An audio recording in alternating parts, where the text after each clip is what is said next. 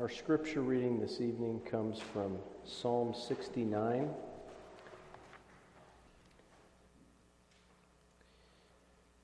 This is God's word. To the chief musician, set to the lilies, a psalm of David.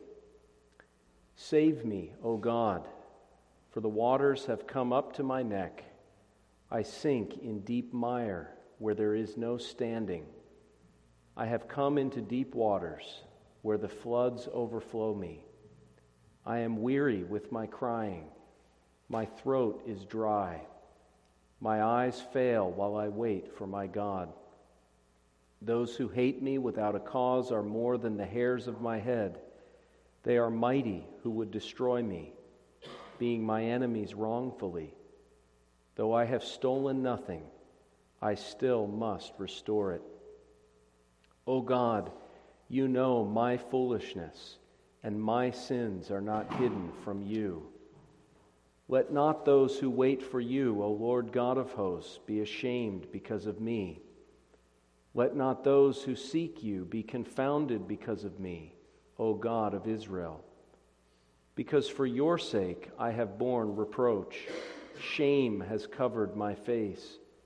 I have become a stranger to my brothers and an alien to my mother's children, because zeal for your house has eaten me up, and the reproaches of those who reproach you have fallen on me. When I wept and chastened my soul with fasting, that became my reproach. I also made sackcloth my garment. I became a byword to them. Those who sit in the gate speak against me and I am the song of the drunkards. But as for me, my prayer is to you, O Lord, in the acceptable time. O God, in the multitude of your mercy, hear me in the truth of your salvation. Deliver me out of the mire, and let me not sink. Let me be delivered from those who hate me, and out of the deep waters. Let not the flood water overflow me nor let the deep swallow me up, and let not the pit shut its mouth on me. Hear me, O Lord, for your loving kindness is good. Turn to me according to the multitude of your tender mercies, and do not hide your face from your servant, for I am in trouble. Hear me speedily. Draw near to my soul and redeem it. Deliver me because of my enemies. You know my reproach, my shame, and my dishonor. My adversaries are all before you. Reproach has broken my heart, and I am full of heaviness. I looked for someone to take pity, but there was none, and for comforters, but I found none. They also gave me gall for my food, and for my thirst they gave me vinegar to drink. Let their table become a snare before them, and their well being a trap. Let their eyes be darkened so that they do not see, and make their loins shake continually. Pour out your indignation upon them, and let your wrathful anger take hold of them. Let their dwelling place be desolate. Let no one live in their tents, for they persecute the ones you have struck and talk of the grief of those you have wounded. Add iniquity to their iniquity, and let them not come into your righteousness. Let them be blotted out of the book of the living, and not be written with the righteous. But I am poor and sorrowful. Let your salvation, O God, set me up on high. I will praise the name of God with a song, and will magnify him with thanksgiving. This also shall please the Lord better than an ox or bull, which has horns and hooves. The humble shall see this and be glad, and you who seek God, your hearts shall live. For the Lord hears the poor and does not despise his prisoners. Let heaven and earth praise him, the seas and everything that moves in them. For God will save Zion and build the cities of Judah, that they may dwell there and possess it. Also, the descendants of his servants shall inherit it, and those who love his name shall dwell in it. May the Lord bless the reading of his word to us this evening. Amen. Well, let's turn back to Psalm 69, focusing our attention on verses 1 through 3. Save me, O God, for the waters have come up to my neck. I sink in deep mire where there is no standing. I have come into deep waters where the floods overflow me. I am weary with crying. My throat is dry. My eyes fail while I wait for my God. As we think upon these words, we, we are drawn immediately to the experience of our Lord Jesus Christ in his suffering and death. Many of us are familiar. We've certainly gone through Psalm 69 uh, not too long ago in our Psalm meditation series. And many of us are familiar with the fact that Psalm 69 is quoted very frequently in the New Testament. In fact, there are more portions of this psalm quoted in the New Testament than any other psalm uh, in the Psalter. So Psalm 110 is quoted more frequently, but it's often a repetition of the same verses being cited over and over again. But in Psalm 69, there are six portions of this psalm that are quoted nine times in the New Testament. So this is a psalm that the apostles would appeal to again and again and again in seeking to unpack and explain and expound the suffering and death of the Lord Jesus Christ. This psalm has direct application to Christ. It's a messianic psalm. Of course, all the psalms are messianic in a sense, but, but this is a psalm that presents to us directly the Lord Jesus Christ recounting for us in the first person his own suffering and his own death. It has direct application to Christ, and it's in this sense that the apostles frequently refer to it again and again to speak of Christ, to speak of his character, his sufferings, and, and the whole force of his ministry and saving work in the first century. This is a psalm that speaks of messianic suffering.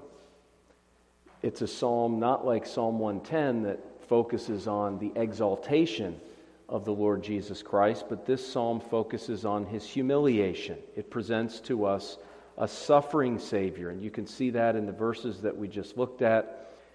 He's saying that the waters are up to his neck. He says that he's sinking in deep mire, that the floods are overflowing him. Essentially, he's in danger of being drowned. This is a man in distress, a suffering Savior. Uh, his, his crying eyes, even his broken heart, uh, are referred to in this psalm. So it presents to us the Lord Jesus Christ in his entire life. In some sense, he's a man of sorrows, acquainted with, with grief. His humiliation began at his conception by the Holy Spirit in the womb of the Virgin Mary and continued up through his burial prior to his resurrection. It speaks of him as uh, having a zeal for God's house, which consumed him, and that is quoted in the New Testament in reference to some of the early things that he did in his ministry, cleansing the temple in John chapter 2. So it does speak of his entire life but it also emphasizes the climax of his life of suffering at the cross. And you can see the imagery here of someone who's drowning, someone who's being deluged, overflowed, uh, overwhelmed with this sorrow and judgment. You can see that imagery playing into the biblical teaching on the gospel. You see, you, think of Christ dying for our sins and what is he doing? He's sustaining the wrath of God. Well, that wrath of God is demonstrated in the flood in the days of Noah when God judged and destroyed the earth with floodwaters of judgment. So when we see this kind of imagery, we're not surprised. Jesus is enduring the wrath of God that we can conceive of as, as this, these destructive floodwaters, drowning and destroying everything that lives and breathes on the earth. We think of Pharaoh and the Egyptians being destroyed by those walls of water when God parted the Red Sea for Israel to walk through on dry land. And Moses gets everybody to safety, lifts up the rod, and down come the walls of water. The floods overflow and drown Pharaoh and his host in the Red Sea. We can think of Jonah when he was under God's chastisement for running away from his assignment to preach in Nineveh. He takes a ship to Tarshish and he's sleeping down beneath inside the boat and God sends a storm, and it threatens the lives of all the sailors, everybody on board, and eventually the, the, the storm is calmed only by Jonah being cast into those waters of judgment. And then there's a calm. We think of hell itself, which is presented as a lake of fire. Hell is also presented as a bottomless pit. You see that imagery here in Psalm 69. He's praying that the pit would not enclose itself over him. Hell is presented as a pit. Hell is presented as an abyss, which is also a reference at times to the ocean or the sea. So, th- this idea of being overwhelmed with the floodwaters of judgment is not foreign to our, to our thought process. We're aware of this. This is how God describes his wrath throughout the scriptures. And so, as Jesus is bearing and enduring God's infinite wrath on the cross, this is the imagery that's brought to bear prophetically in Psalm 69. But it's not just our Savior's suffering. We know he suffered in a variety of ways, but here in Psalm 69, the emphasis is on his soul suffering. His soul suffering, not his bodily suffering. That's the emphasis in Psalm 22, where it says that they pierced his hands and feet, that his throat was parched and dry, and it describes some of the uh, physiological aspects of crucifixion. But here, the emphasis is not on bodily suffering, Of course, there's soul suffering in Psalm 22 as well, but the, the emphasis here in Psalm 69 is predominantly about the suffering of his soul, the spiritual suffering, the emotional toll that it took upon our Savior. Uh, we recall in the Gospels that uh, around the time of entering the Garden of Gethsemane, Jesus said that he was sorrowful unto death. Again, Saul, uh, uh, Isaiah 53, a man of sorrows, acquainted with grief, despised and rejected of men, the soul suffering of the Lord Jesus Christ. And in verse 20, it's abundantly clear reproach has broken my heart. When we come to the Lord's table, our thoughts uh, are toward the broken body of the Lord Jesus Christ, and rightly so. But here in Psalm 69, verse 20, we see the broken heart of the Lord Jesus Christ. Now, it doesn't mean that his heart was broken in the sense that he lost his courage and resolve to complete the work of redemption. We know that ultimately he cried out in victory, It is finished. But we understand what it means to have a broken heart, the, the emotional pain and anguish that he was experiencing as, as all of this sorrow is flooding into his heart and mind we know what he means. We, we, we've understood that ourselves in our own experience. It has broken my heart, and I am full of heaviness. And I looked for someone to take pity because Jesus is a real human being. He's fully God, but he's also fully man. And so he was looking for comfort. He was looking for someone to sympathize and come alongside him. That's how God has created us as human beings and he was abandoned, forsaken, rejected, despised. And it broke his heart. It filled him with heaviness. So we're dealing here with a suffering Savior, and in particular, the soul suffering of the Savior. But we also find, as is often the case in Psalms that deal with our Savior's suffering, we also find a triumphant Savior in this psalm. We can see later on, toward the middle and end of the psalm, there are references to him crying out for deliverance, to be delivered out of the deep waters. So he's in the deep waters. He's praying that they wouldn't overflow him. Uh, verse 14 Deliver me out of the mire, and let me not sink. Let me be delivered from those who hate me, and out of the deep waters. So he's in the deep waters, and Jesus himself compared his own death and resurrection to the experience of Jonah, who was in the deep waters. He sank in the deep waters, but he was delivered from the deep waters.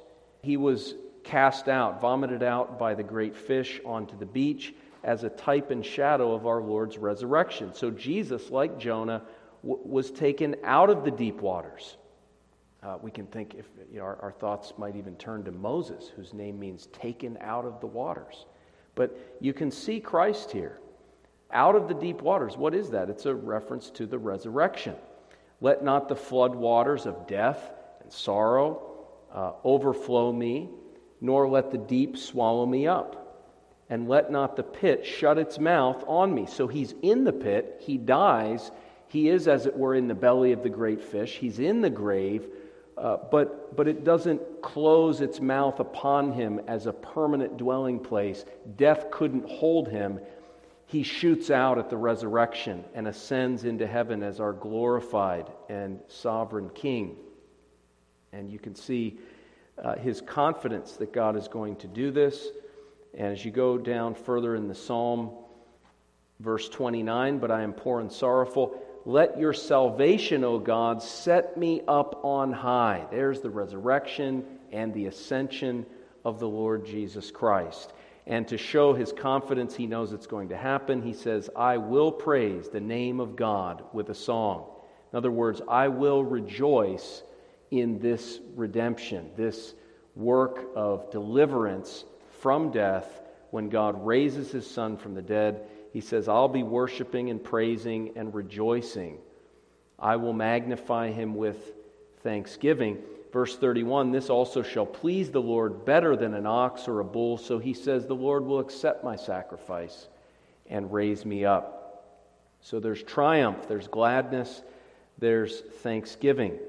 And we're told that this is to, to resound among the people of God. Verse 32 The humble shall see this and be glad. So, as we contemplate the Lord's death, as we contemplate his soul suffering, there's also an element here where we need to take it all in in light of the fact that he didn't just go down into the deep waters, but he came up out of the deep waters. And he's done it for us, and he's given us that deliverance from sin and Satan and the world and death itself. Well, what is the main doctrine of this psalm? What are we going to focus on this evening? It's this that on the cross, Christ descended into a hellish sea of soul suffering for our sins, triumphing over it by faith. On the cross, Christ descended into a hellish sea of soul suffering for our sins, triumphing over it by faith. The cross. We're familiar with the cross, and we perhaps tend to think of it in terms of physical pain, physical suffering, indescribable physical suffering. Things, you know, the things that happen to us that cause pain are, are in most cases nothing compared to crucifixion. And so when we think of the Lord's death, we're thinking about how they scourged him with the whip and, and ripped apart his flesh, how they put the crown of thorns on his head, how they laid him out on the cross and nailed his hands and his feet and hoisted him up, seeking to really suffocate him. He would either suffocate or he would wrench himself, leveraging against the nails in order to breathe, causing suffering one way or the other. And yet, what we find that on the cross, the Lord Jesus Christ quotes from Psalm 22, and the part that he quotes, arguably he quotes from multiple portions. Of course, at the end, when he says, It is finished, you could say that he's really expounding the end of Psalm 22, where it says that he has done it. Uh, but the only verse in Psalm 22 that he directly cites uh, in an unmistakable way is the first verse My God, my God, why hast thou forsaken me? He could have cited the, the part about his hands and feet being nailed. He could have cited the part about people mocking him. And of course, he's referring us to the whole thing, the whole psalm, for reference. But the part that he actually quotes, the part that proceeds out of his lips on the cross, is in reference not to the physical suffering, but to the soul suffering. That God the Father removed all felt sense of his own presence from the Lord Jesus Christ and, as it were, forsook him on the cross.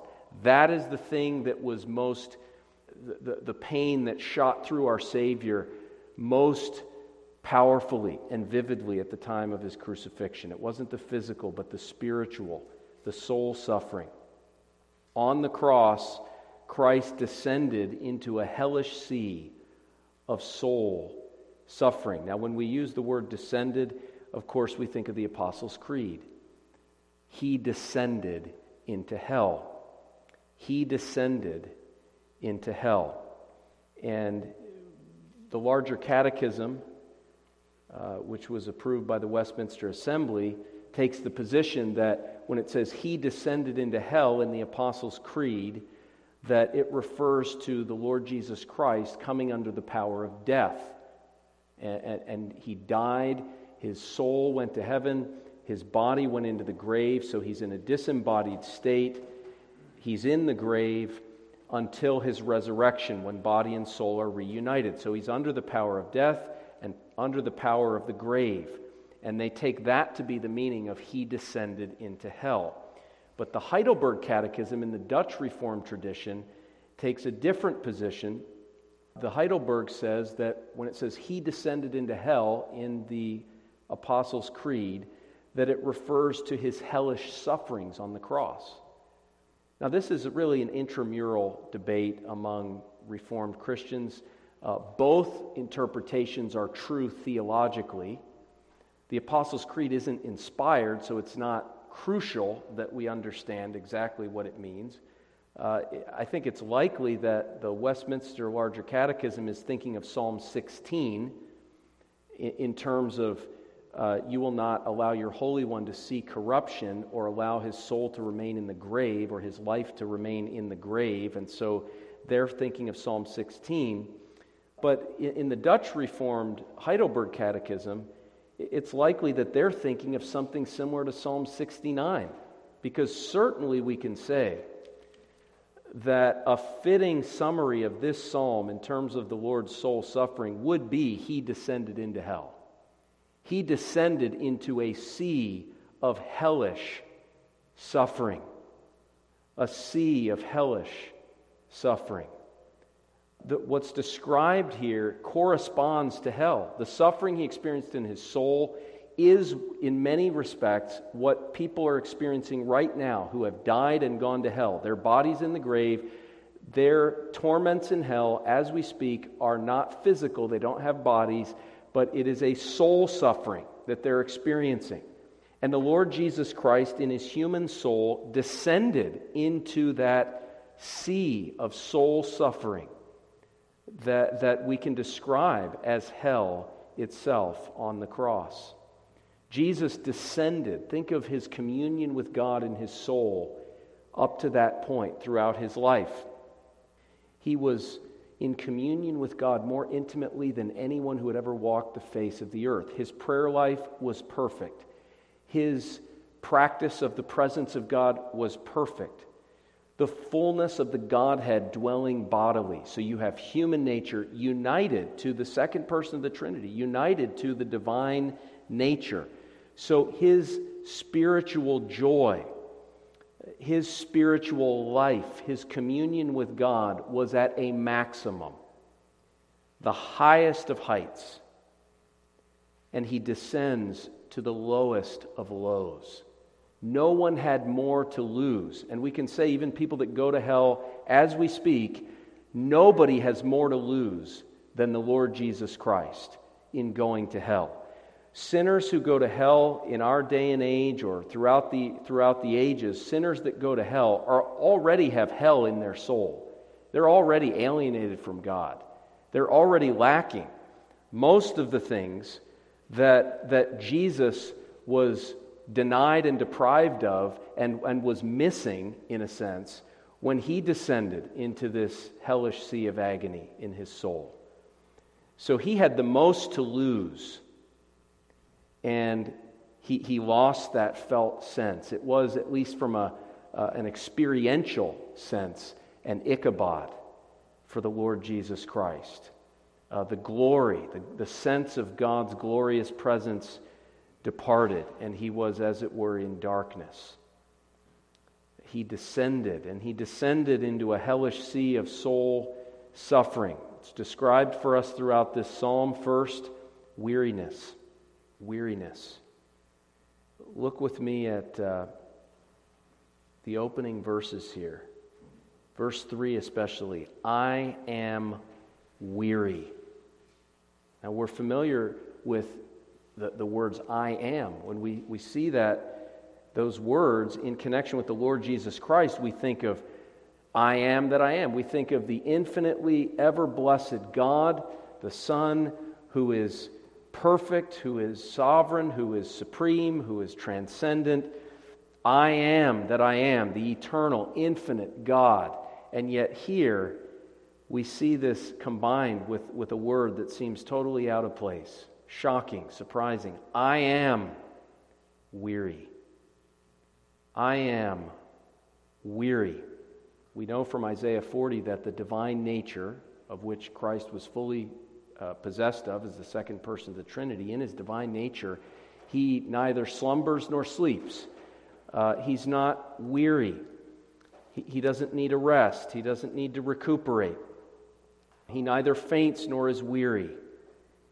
And yet, in his humanity, he says, I am weary. You think of the Lord Jesus Christ with the woman at the well after a long day of travel He's sitting there with the hot sun scorching him outside of the city in Samaria, and the Lord Jesus Christ is tired. He's tuckered out. He, he's weary, and he sits by the well, desiring and thirsting for water. Uh, we, we think of the Lord Jesus on the cross or on his way to the cross, Matthew 27 32. The other gospel accounts tell us that Jesus had to bear his own cross. But here we find that as they came out, they found a man of Cyrene, Simon by name. Him they compelled to bear the Lord's cross. And so it, seems quite evident. Obviously, we don't know 100% for sure, but it seems evident that at a certain point, Jesus, in carrying the cross, was physically unable to get the cross to Golgotha, that perhaps he stumbled, he fell, the cross fell to the ground, and they found this man, Simon of Cyrene, and they had him carry the cross of the Lord Jesus Christ. So it illustrates the human frailty and weakness of the Lord Jesus. And you can see this throughout Psalm 22, his weariness. Psalm 22 and verse 14. I am poured out like water, and all my bones are out of joint. My heart is like wax, it has melted within me. My strength is dried up like a potsherd, and my tongue clings to my jaws. You have brought me to the dust of death. He is weary. But here we find in Psalm 69, verse 3, a soul weariness, a mental weariness, an emotional fatigue because we're told that he says, I'm weary with crying. Jesus is going through so much agony, having been forsaken by his heavenly Father, uh, having been rejected and despised by all of his friends and family, his countrymen among the Jews, having been betrayed by his friend, his disciple, Judas. All his other disciples flee him for the most part. John is near the cross, but basically they all leave him high and dry. And here's the Lord Jesus Christ, and he is weary with crying, the, the sorrow, the anguish, uh, the, the not despair, but close to it. His heart is broken, and it's just the mental, you know, trying to process all of this at once. It's a heavy burden, and it weighs on him, and he, he's overwhelmed.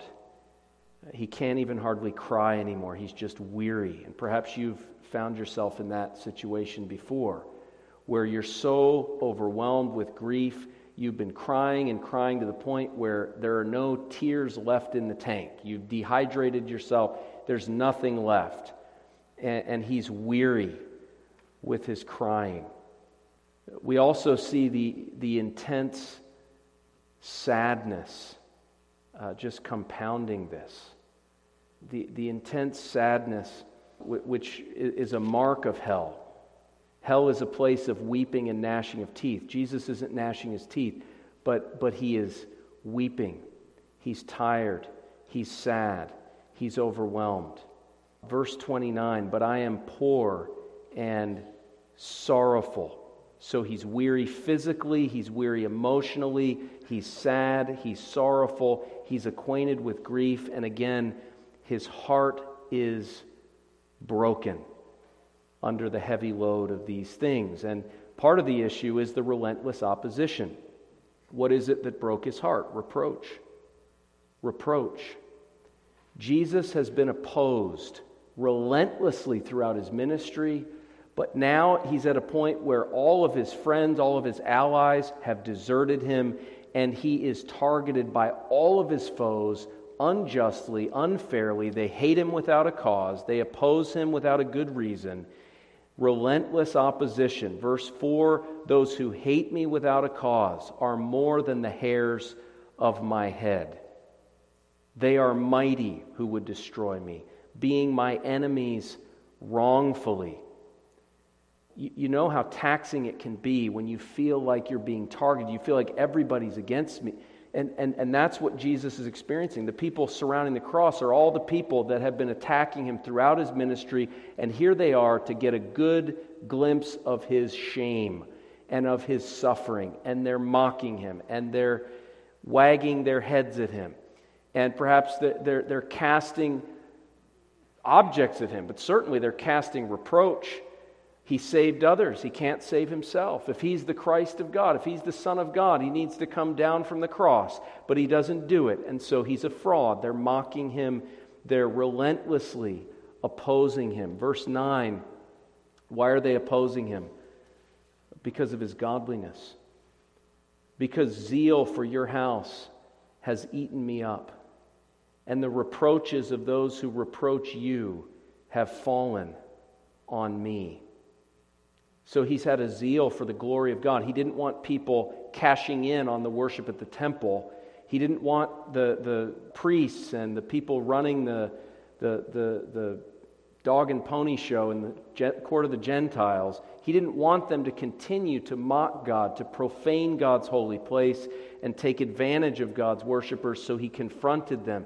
Zeal for God's house, God's glory, God's worship, God's holiness, God's law. And because of that, they reproached him, uh, they hated him.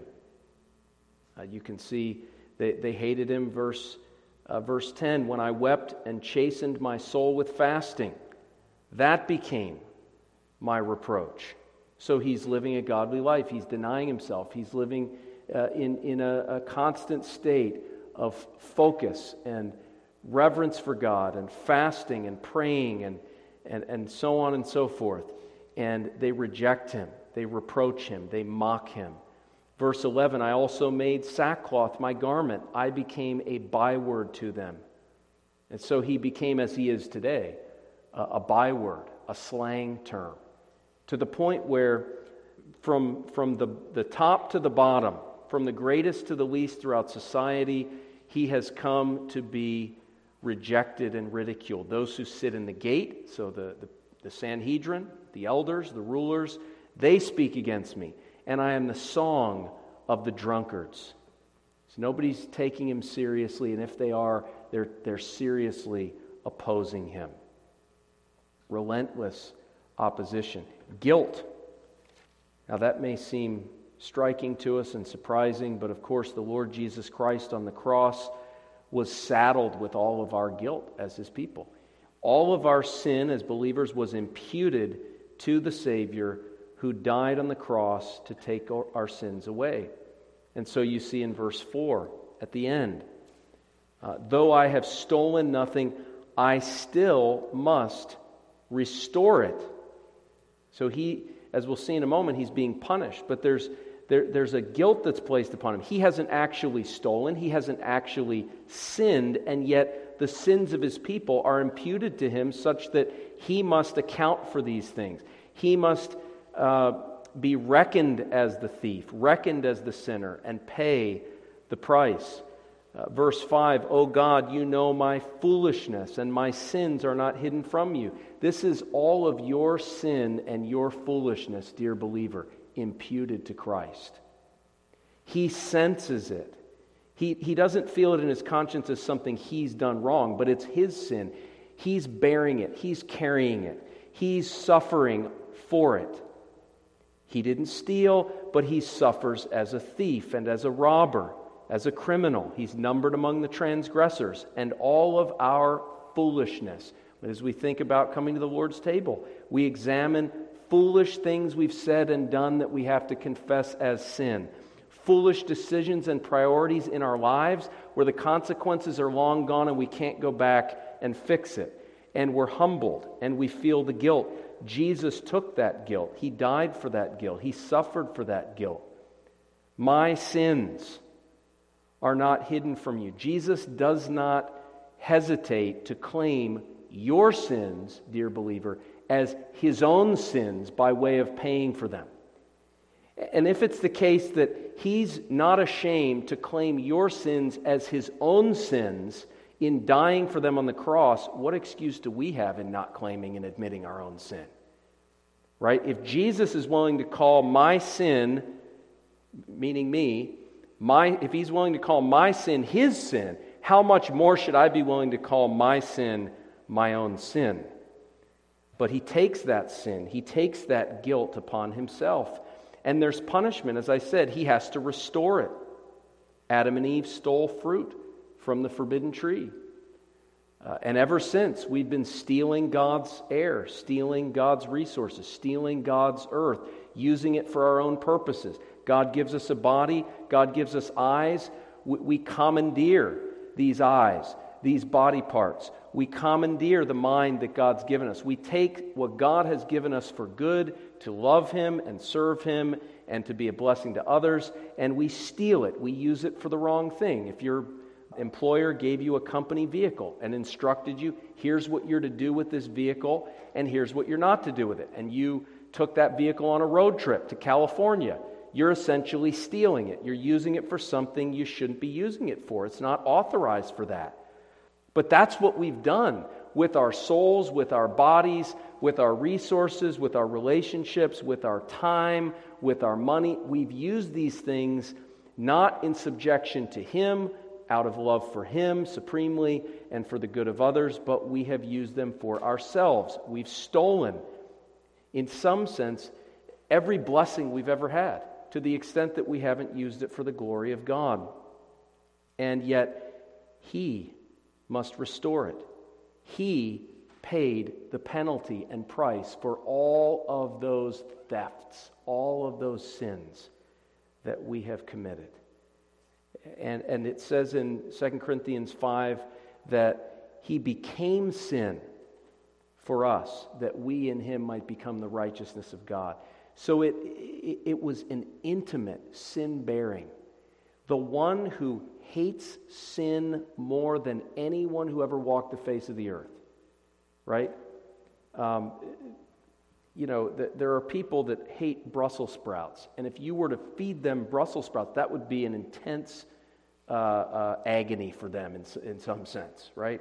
They hate Brussels sprouts. But if you, if you find someone who likes Brussels sprouts, it's not really a big problem because they don't mind Brussels sprouts. You see, when Christ is clothed with our sin, when it's imputed to him, when he's bearing it, when he becomes sin on our behalf, okay, there's, a, there's an added element of suffering here in that we can tolerate sin. Oftentimes, we put up with sin in our lives. We, we have sin remaining in us. Okay, so, so we have this relationship with sin. We need to put that to death, but we're often quite comfortable with sin. We tolerate it far more than we should. But Jesus is 100% intolerant of sin. He hates it. it he hates nothing more than sin. And He bore our sin and became sin for us. There, there's just such an infinite agony, we can't even describe it there. So He has the guilt, He has the punishment, uh, and His soul suffering includes devastating alienation and abandonment. Devastating alienation and abandonment. And that, that has to do with, with God's judgment upon him.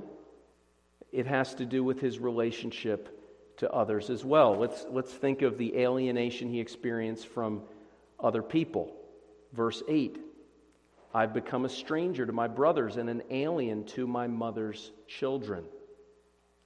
These are people that he ate with, he drank with, he spent time with, many of them. They came to hear him, perhaps people that he had healed or people that ha- had received bread that he multiplied. This is a feast of all of the Jews from, from all of uh, Palestine and even throughout the whole world would have come to the Passover that, that set the context for the death of Christ. And so he's surrounded by those that, that he came to, to, to reveal the message of salvation to. He came to his own, and they received him not. They despised him. They rejected him. They treated him like he was an alien, like he was a foreigner. You're not one of us. We don't want to be around you. We're, not even going to look at you. One from whom men hide their faces, Isaiah 53. He's rejected, he's canceled. He's canceled and despised and cast out. Verse 20, reproach, that reproach from other people has broken my heart. No one takes pity. No one stands there to comfort him. He's all alone. And even more so, uh, the judgment and wrath of God, who turns away, as it were, his face, the light of his countenance from the Lord Jesus Christ. Notice verse 3 My eyes fail while I wait for my God. This is the one who had perfect communion and intimacy with God, and he's saying, I'm waiting for God. It's as if, in my own experience, God is a million miles away. He's taken away that sense of his close proximity toward me, and I'm waiting for him to return. I know he will. I know that light of his countenance will return, and I'll be raised from the dead, but I'm waiting. My eyes fail. How easily we can be content to live without the light of God's countenance. But for Jesus, this is the thing that's first and foremost. Uh, when we're backsliding, often we couldn't uh, give a care in the world about the fact that we don't feel close to God. But for Jesus on the cross, this is what he's thinking about. And his eyes are failing as he's waiting for the, the return of the joy of the Lord, which is his strength. Uh, you can see this as well, verse 17. Do not hide your face from your servant.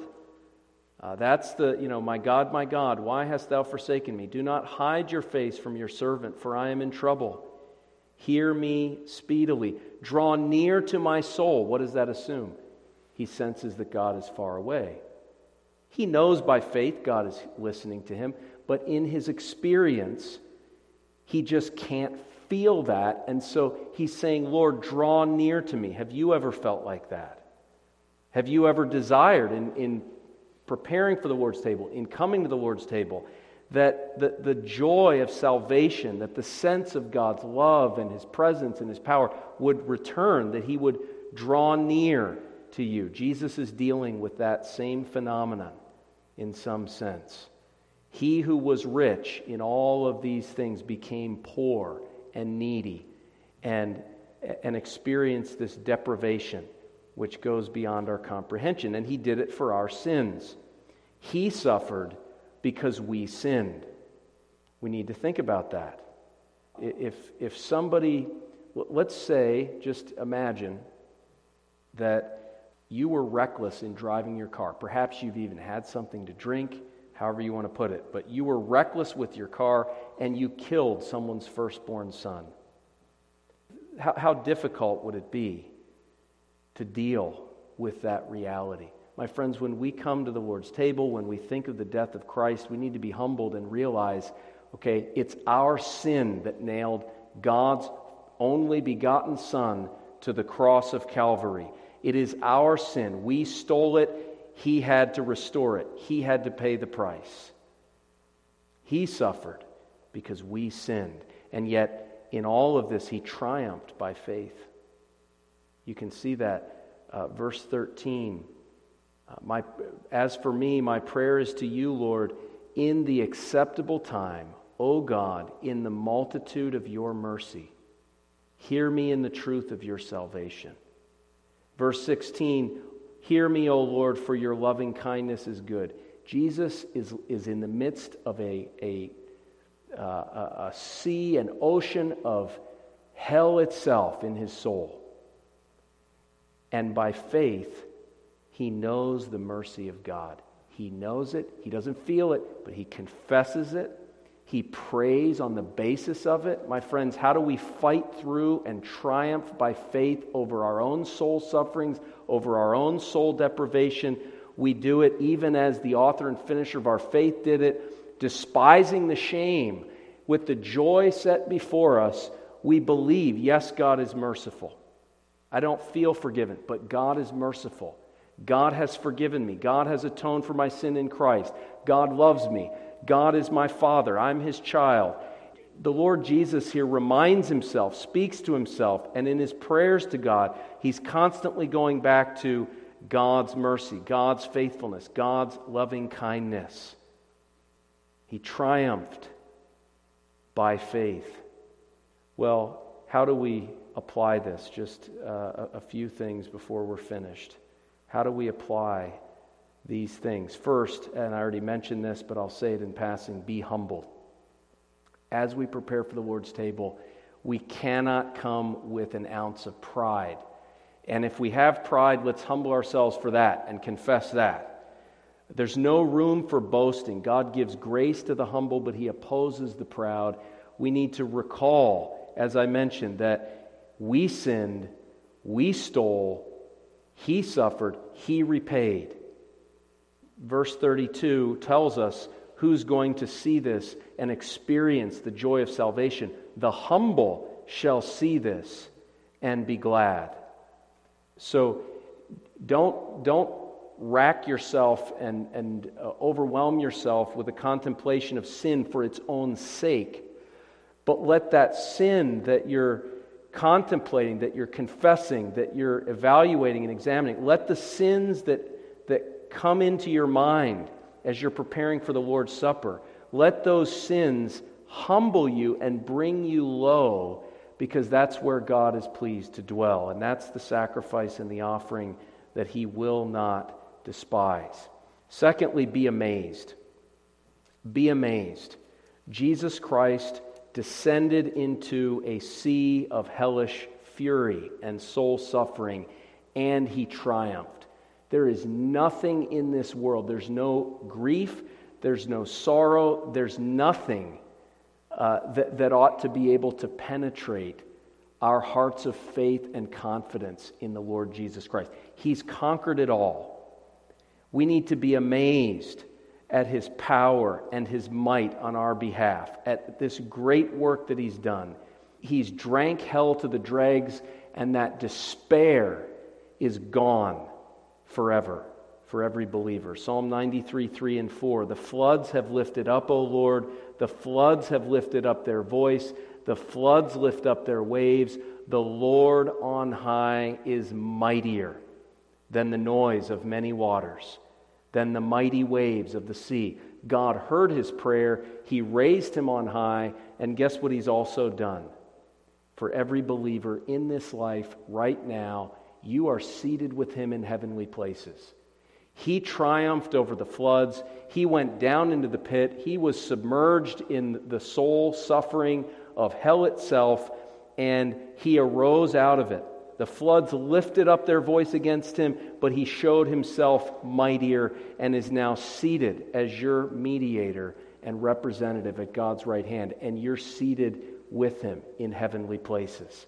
And so, as you encounter grief and sorrow and discouragement, set your eyes not on earthly things, but on heavenly things at God's right hand, where Christ himself is seated, where your life is hidden with God, with Christ, in God. So be amazed, marvel at his great victory, enjoy it, uh, be triumphant in it, that nothing can now separate you from that love of God in Christ Jesus, which is the thing that gives us victory over sorrow, over grief, over discouragement, over despair. Looking at his victory and joining with him by faith in it. Also, be grateful. We should not be complainers as Christians. The Lord has saved us from hell. He saved us from utter despair and grief. His yoke, his burden was an infinite weight of God's wrath and fury and sorrow and pain. But our burden is light and our yoke is easy. Whatever happens in our lives, we, we ought never to complain. Uh, as Joel Beeke once said, I think he was instructing a young person, not in hell and still complaining. My friends, think of what Jesus endured in Psalm 69. If you ever get tempted to complain, to get critical, to be upset with your circumstances, whatever they may be, go back to Psalm 69 and you'll find that your yoke is easy and your burden is light. No reason to complain. We come to the Lord's table lifting up the cup of salvation with great thanksgiving, setting our eyes on, on the things above. Be comforted. Your sympathetic high priest understands. He understands. You can come to him. He knows exactly if you feel despised, rejected, you're overwhelmed, you, you have just these, these weights that bear down upon you. You can't get these things off your mind. He understands. Come to him in prayer. Psalm 69 is basically a long list of Jesus describing his situation to the Father. That's a way that we need to be praying. Some of us that struggle to spend time in prayer, I wonder if we even realize we're allowed to do that in prayer, where in our prayers we come to the Lord and we just go down a long list of all the bad things that are weighing us down. And we just tell Him this and the next thing and the next thing. Read again Psalm 69. Look through it. Jesus, in great detail, is describing all of the circumstances of his own pain and suffering and frustration. He's describing all of it in detail to his Father. God wants to hear how you're feeling, He wants to hear what you're going through. And in the midst of that, Jesus is asking for help and He's asking in faith. But don't forget to tell God how you're feeling. You, there are times when you shouldn't tell other people about it, you should go directly to God because He understands, and your sympathetic high priest understands in a way that other people don't. Well, my friends, there's much for us to think about here. As we contemplate the Lord's Supper, as we prepare our hearts to come, let us not forget the death that Jesus died and the fact that it is now finished. There is not a drop of, uh, of that wrath of God, there's not a drop of that soul suffering that has not been drank to the dregs by the Lord Jesus Christ. He has consumed it, He has satisfied it, such that whatever difficulties you're facing, whatever sorrows you're facing, whatever infirmities, weaknesses, difficulties, discouragements that you're facing, God is working these things out for good He's sanctifying you, teaching you patience, conforming you to the image of the Lord Jesus Christ, and preparing you through suffering for eternal glory. Let's pray. Lord God, we pray that you would write upon our hearts and minds the reality of our Savior's death, that we would be thinking upon his suffering, even upon his soul suffering that we stole and he restored, we sinned and he suffered, and that for his sake We are now set forth as your children. We are now accepted in your sight with infinite love and grace and provision and protection. We ask, O oh Lord, that you would turn our eyes to the Lord Jesus Christ, who saves his people from their sins. We ask in his name. Amen.